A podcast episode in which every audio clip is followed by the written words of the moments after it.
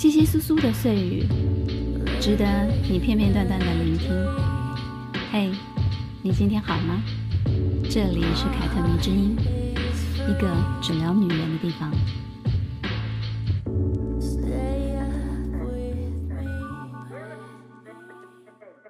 嘿，大家好，我是凯特王，欢迎收听凯特迷之音。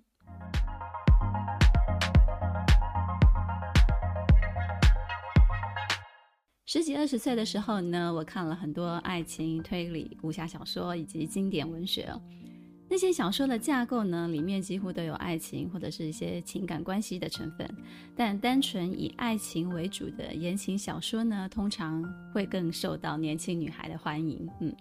理由很简单嘛，因为那个时候就是我们呵呵目前生活当中最关心的事情之一啊。身为一个女人哦，你喜欢的爱情小说也好，电影也好，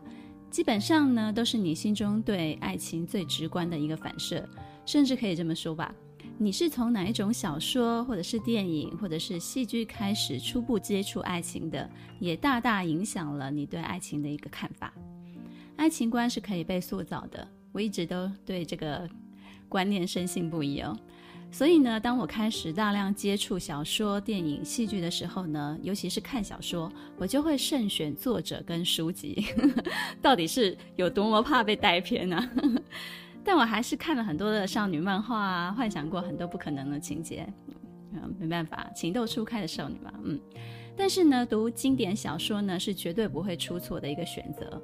因为呢，在过去很长的一段时间里呢，已经有人帮你鉴定过了，而且那群人可能不是十几个人而已，而是好几百万人，而且这些人呢，是分别从不同的年代、不同的国家走过来、走出来，告诉你说，哦，这是一本好书，值得你来看看。嗯，所以呢，很多人问我该看什么书的时候呢，我都会这样回答他们，嗯，去看看所谓的经典文学作品吧。我也看过很多的闲书啦，那种站在书店看完然后觉得没有必要买的书其实有好多好多，而且呢，这十几二十年之中呢，每搬一次家我就会淘汰一些书籍或者是杂志，毕竟家的空间不大呵呵，书柜的位置也很有限，就是那样一面墙，所以当然就是要放自己喜欢的书咯。那后来呢，我更养成了一种习惯，哪怕那些书我都已经有了，只要让我看到新版或者是精装版或者是特殊的纪念版，我就会成套的买下来收藏。但是我必须老实说，我并不喜欢电子书，虽然呢曾经有过一段时间、呃、我非常非常的依赖电子书，因为那个时候出差的频率很高，然后工作的时候又不方便随身带了好几本书在身上，然后为了精简行李呢，我就不得不开始购买电子书，然后开始看电子书。但是等到我不用再那么高频率的出差之后呢，我就又重新看回起纸本的书了。嗯，说回读经典小说这个部分吧，讲爱情的经典文学小说有很多，小时候呢，我去翻我小姑姑的书架，她的书架上就有很多 成, 成套的那种经典读物，中西皆有。嗯，虽然很快的小姑姑的书架就再也不能满足我了，但是我依然在那个只有一扇门大小的那个书架上呢，发现了很多很多我可以看一辈子的书。《傲慢与偏见》和《简爱》是我同时期在那个书架上面发现的两本爱情文学小说。看完了以后呢，我自己个人比较喜欢《傲慢与偏见》，嗯，于是呢就去书局啊，跟学校图书馆开始寻找作者珍·奥斯汀一切相关的作品，包含《傲慢与偏见》在内，珍·奥斯汀一生的著作却只有六本而已。偏爱奥斯汀其实是有原因的，呵呵，因为他的文笔真的比较合我的胃口，讽刺幽默，但是又理性心理。嗯，但是呢，有时候呢，他也不乏一些很温暖的片段哦，比如呢，呃，所谓的讽刺幽默的部分呢，在《傲慢与偏见》的开篇，他就是这么写的：有钱的单身汉总要娶位太太，这是一条举世公认的真理，这条真理还真够深入人心的。每逢这样的单身汉新搬到一个地方，四邻八舍的人家尽管对他的心思想法一无所知，却把他视为自己某一个女儿的合法财产。你看呵呵，几句话就把这种女人想嫁有钱人的想法从七大姑八大姨写到了妈妈女儿身上。我们常说旧时代的男人哦，把女人视为自己的财产，但女人又何尝不是呢？有多少妈妈苦口婆心地告诉自己的女儿说，管好你先生的钱袋子，嗯，管好他的薪水，最好他是愿意把他的薪资都交给你管，才表示爱你。别告诉我没有哦，很多女人真的都是这么想的，一方面管着自己丈夫的钱，像管着自己赚的钱一样，一方面又说是他自己要给我管的。再来呢，这段话也写进了女人看见了有钱男人的那种内心的小剧场。哪怕那个八字还没有一撇，哪怕他的为人你都还不了解，却也觉得哎，我有机会哦，嗯，我就是这样被幽默讽刺理性又犀利的文笔给吸引了。而相较于更多伟大的著作呢，奥斯汀写的东西也很轻松就能够把它看完，加上他的作品后来都被电影戏剧改编，也为了那种阅读增加了很多视觉上的享受。我想呢，正在听这集节目的你，脑海中呢肯定会浮现饰演过珍·奥斯汀的安·海瑟薇，或者是扮演过伊丽莎白的琴娜·赖特利吧，嗯，这些经典的荧幕形象真的为奥斯汀以及他笔下的女主角们增色不少。不可否认的，珍·奥斯汀的书迷或者是影迷呢，绝大多数都是女性。她笔下那些幸福的结局呢，经常抚慰女人的心哦。而且呢，那些爱情没有什么海誓山盟、荡气回肠的过程，平凡真实的，就像我们的生活一样，嗯，但又让读者相信呢，这是好不容易才走在一起的爱情。用更通俗一点的说法就是呢，有一点点甜，又有一点点的虐，嗯。而让我更喜欢的其实是珍·奥斯汀所有的小说中呢，总是充满了金钱与爱情的较量，嗯，这是很多关注在写爱情与婚姻的小说里很少见的，嗯。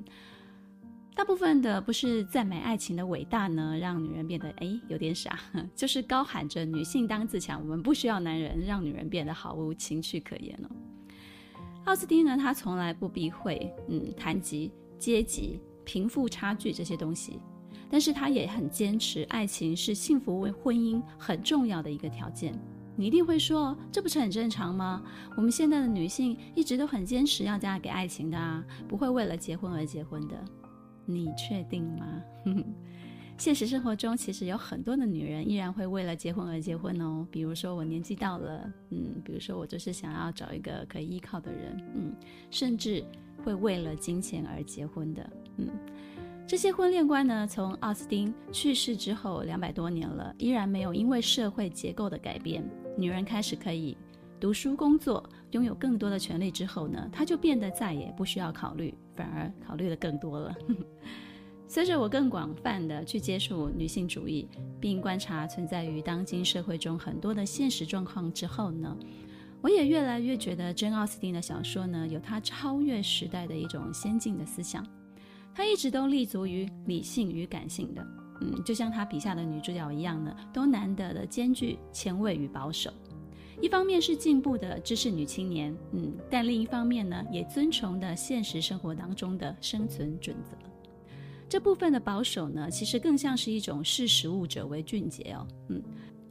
说白话一点就是，我知道我是一位独立女性，但我依然渴望有幸福的爱情、婚姻或者是家庭，这两者并不违和，但是这两者要成立的话呢，需要某种理性的抉择。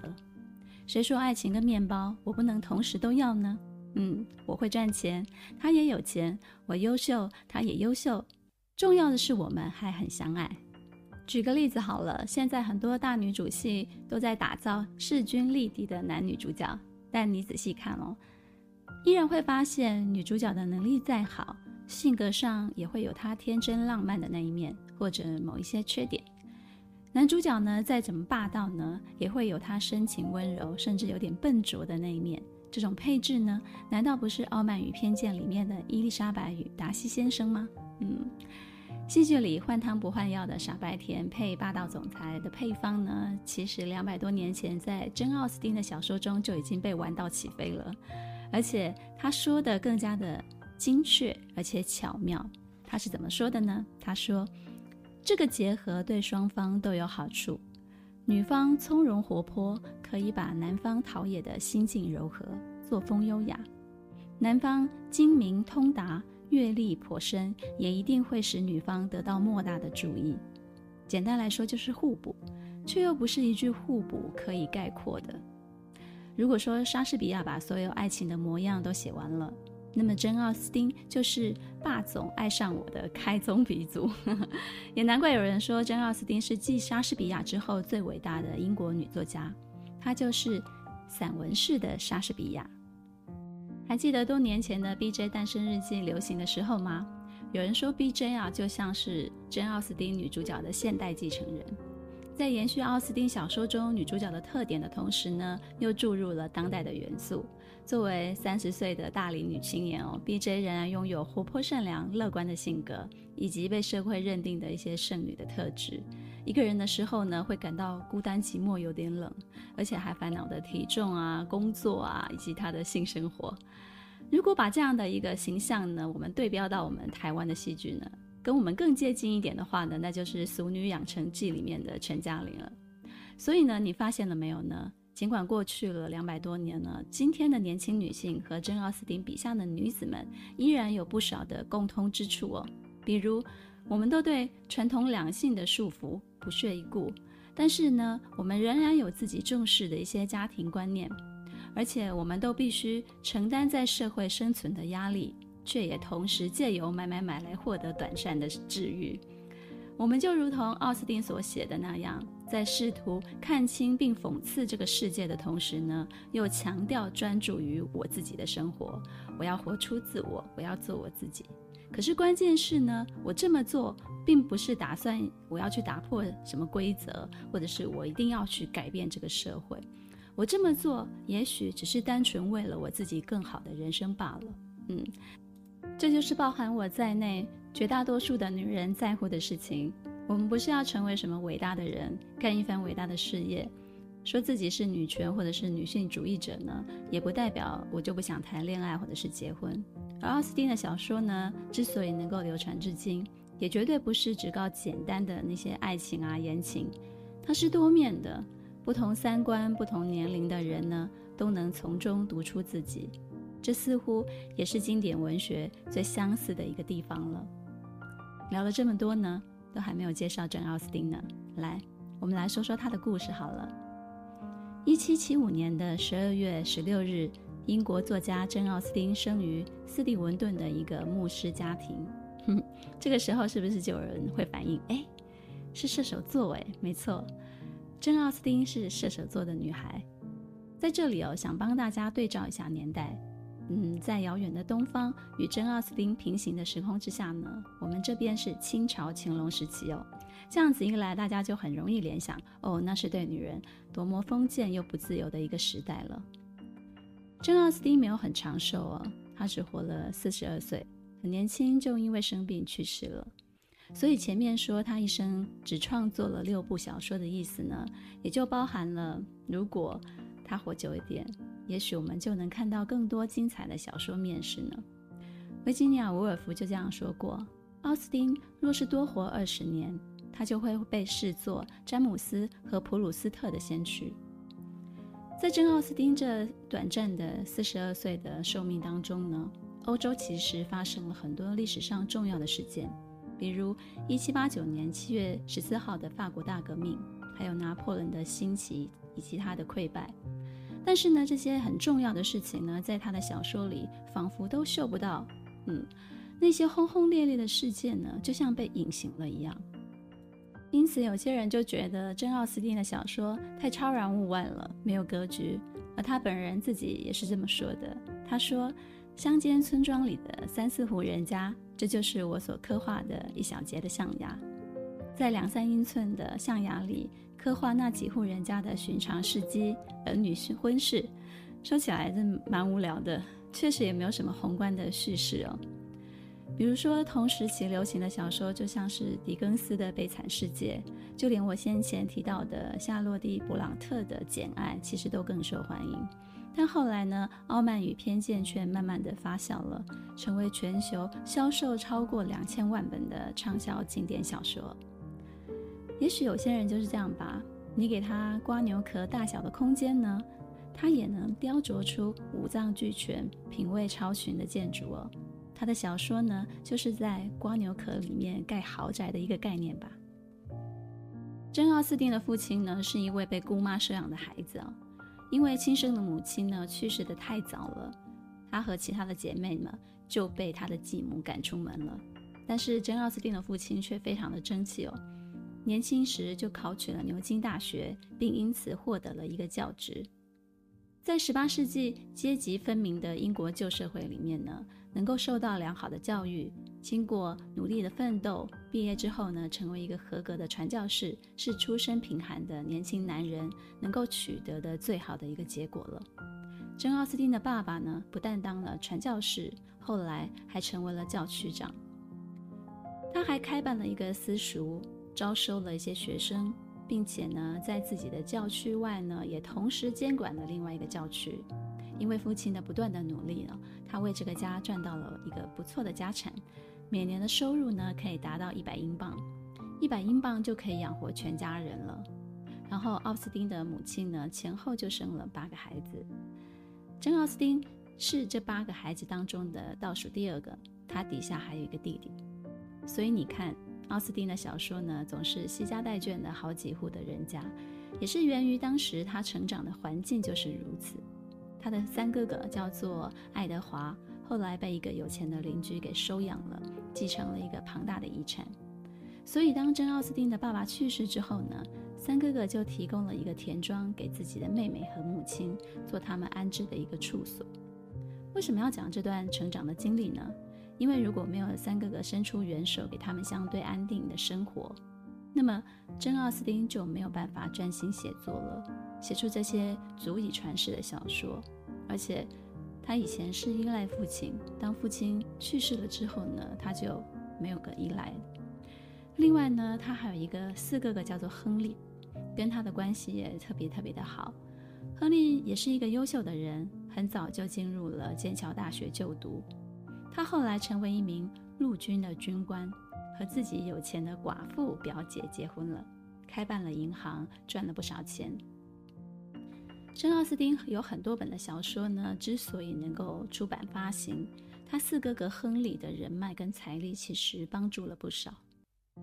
好了，那了解关于他的家族的一些事迹之后呢，大家应该就会更明白为什么珍奥斯汀的小说当中呢，家庭、财产、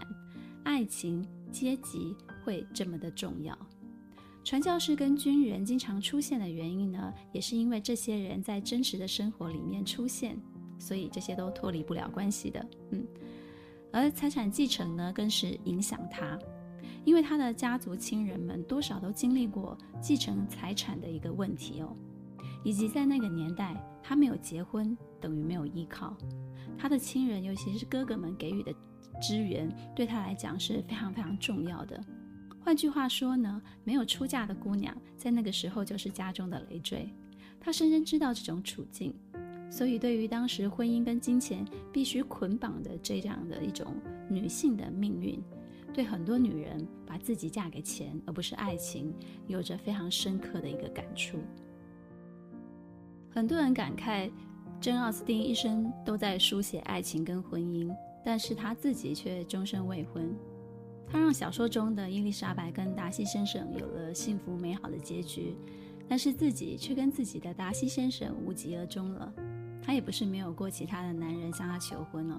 只不过他不爱对方，所以就拒绝了。那他跟自己的达西先生呢？故事到底是什么呢？安海瑟薇饰演的珍奥斯汀的电影《Becoming Jane》，中文片名叫做《成为简·奥斯汀》，或者是叫做《真爱来临》，就是在阐述这段故事。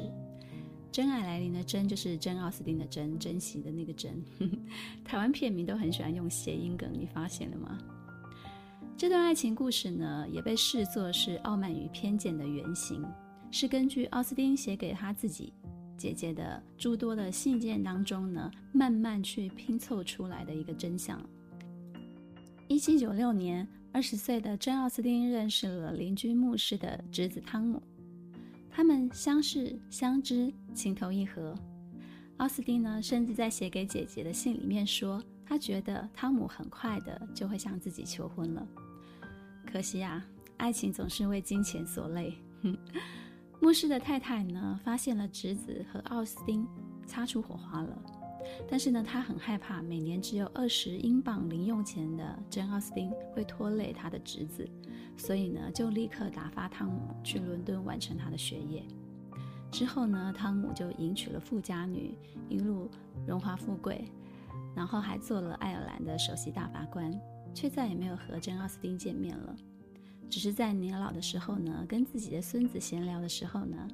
才承认自己曾与某位作家有过一个年少时期的爱情哦。电影的改编跟现实有点不太一样，在结局里面呢，他们见了面，而且汤姆还将自己的女儿取名为珍。最后的画面呢，特写了两个人的眼神跟手部，那是理解跟释怀的一个眼神，只是一个人的左手戴了婚戒，一个人的左手空无一物。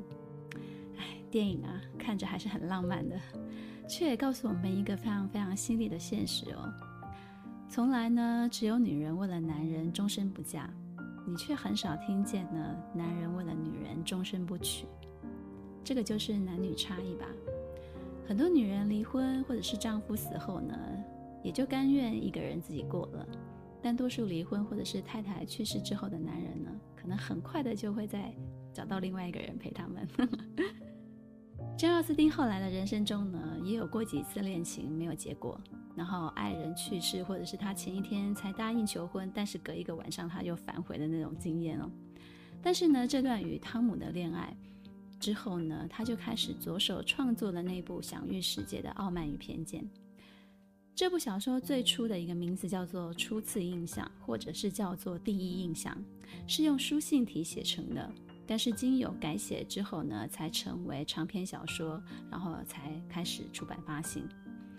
我想呢，很多人第一次接触《傲慢与偏见》看电影的时候，主要是把自己幻想成女主角伊丽莎白，并且对高富帅达西先生抱有很强大的幻想。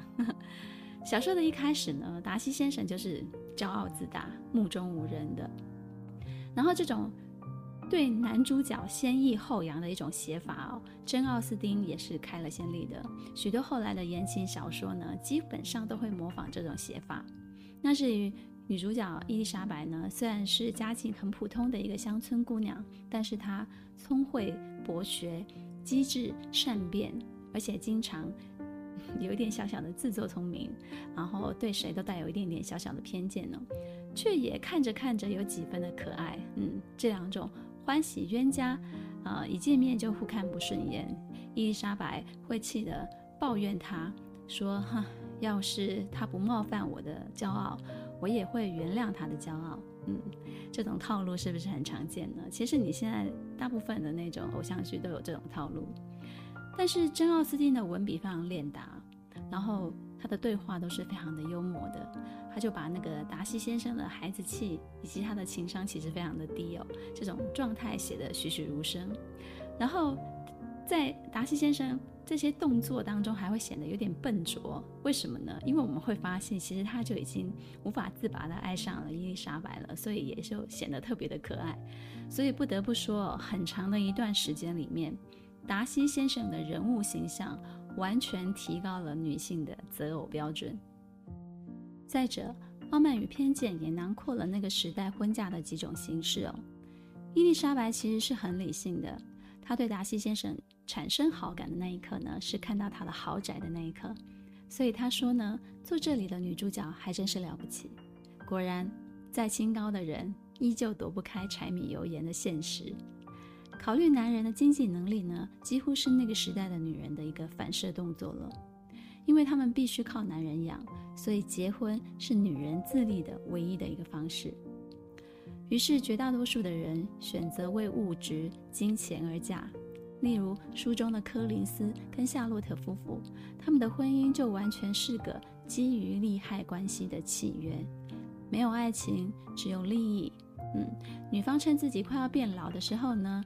急忙的就抓住了柯林斯这个长期的饭票，嗯，嫁了。婚后呢，两个人即便毫无交集，夏洛特也觉得，哎呀，婚姻嘛，不就是这样吗？我有房子，我有钱就好了。那珍奥斯汀其实对这样子的一个事情其实是非常不认同的、哦，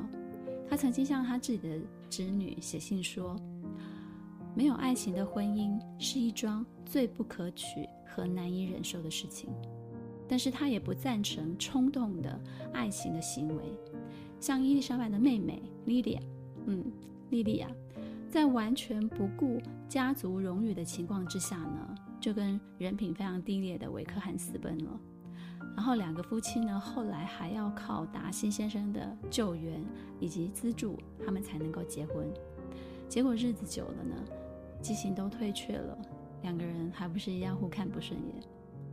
珍·奥斯汀把自己对于婚恋的看法都写入了小说中了，但是这样的想法呢，其实也没有改变身边的女人多少哦。例如她的侄女范妮，虽然很仰慕姑姑的才华，很欣赏珍·奥斯汀只愿意嫁给爱情的那种决心，可是孤独终老这件事情实在是太考验人了，所以呢，范妮最终选择嫁给有六个孩子的死了太太的官夫，而不是情投意合的穷少年哦。范妮没有她姑姑的勇气，她选择了遵从世俗的规则。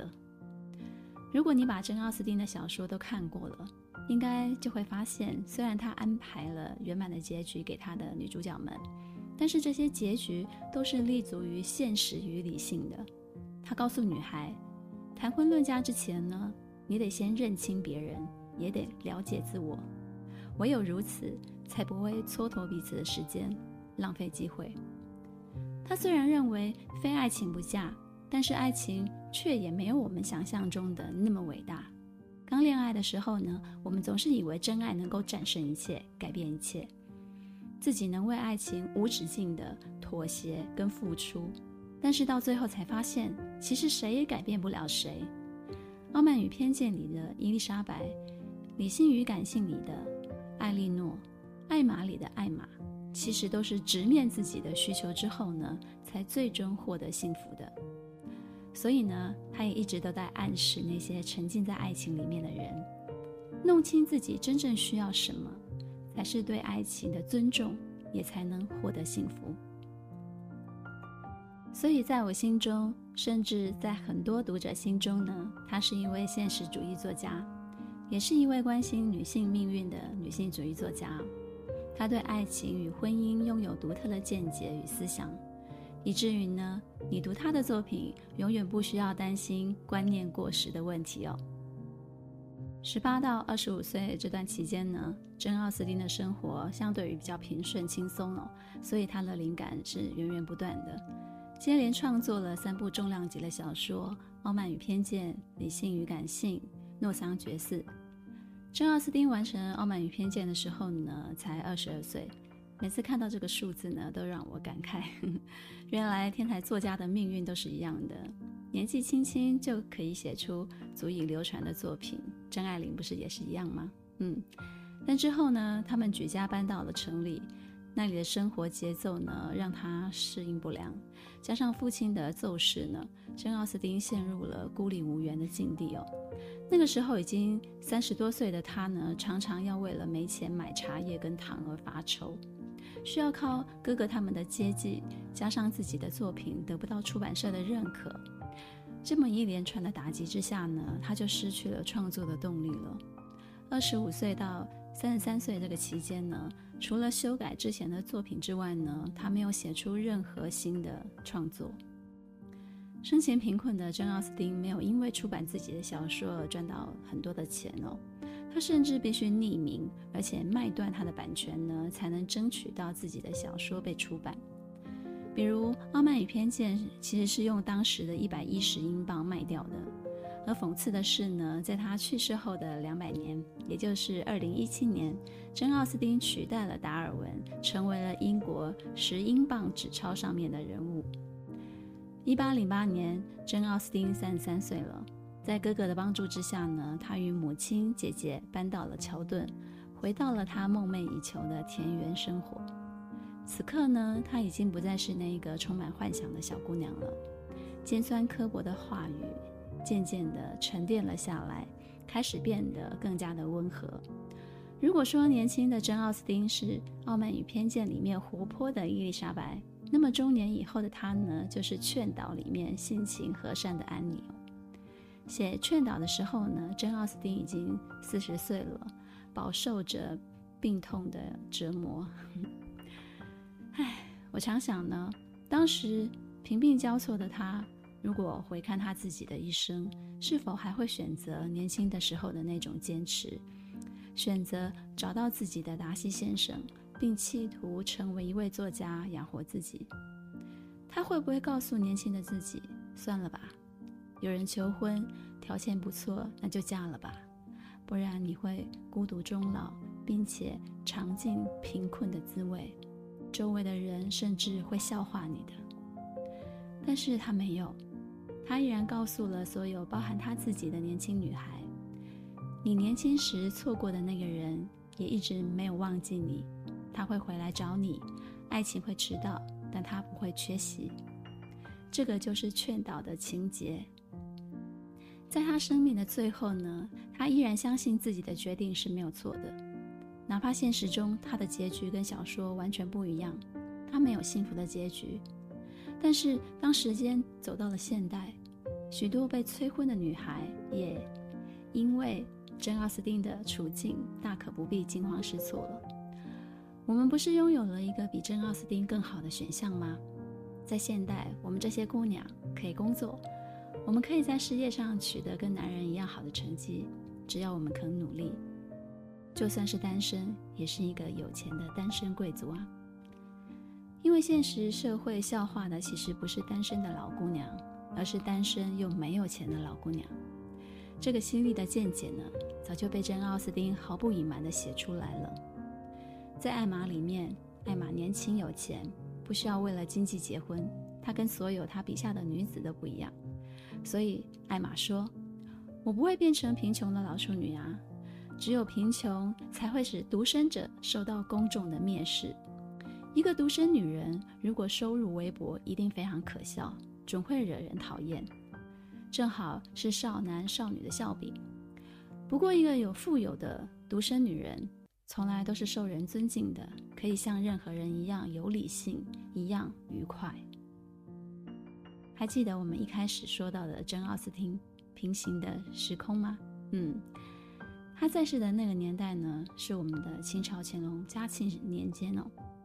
在那样的一个时代里，不管英国还是中国，女性的命运多半是由婚姻决定的。一个女人要是有才华，就会显得非常的痛苦。为什么？因为有志难伸啊，因为看见这个社会的运转的机制对女性是这么的不公平。但是现代不一样了，任何有才华的女人，只要拼一点，努力一点，几乎没有过得不好的，甚至可以说过得很好。奥斯汀在世只是一个普通的女子，性格挑剔冲动，而且她也会感伤过往，也会在别人获得幸福的时候呢，借自己的笔讽刺几句。但是在命运的面前，她那颗倔强的心却从来没有改变过。尽管那时代的女子不容许拥有职业，可是她以实现个人价值的方式呢，弥补了婚姻的缺憾。他用一种他自己认可的方式超越了时代的局限。我常想嘛，这个也许就是人格中最光辉的部分了。而一个人呢，只要充分的理解自己，也就能对抗这世界所有反对的声音。喜欢今天的故事吗？凯特米之音，咱们下次见。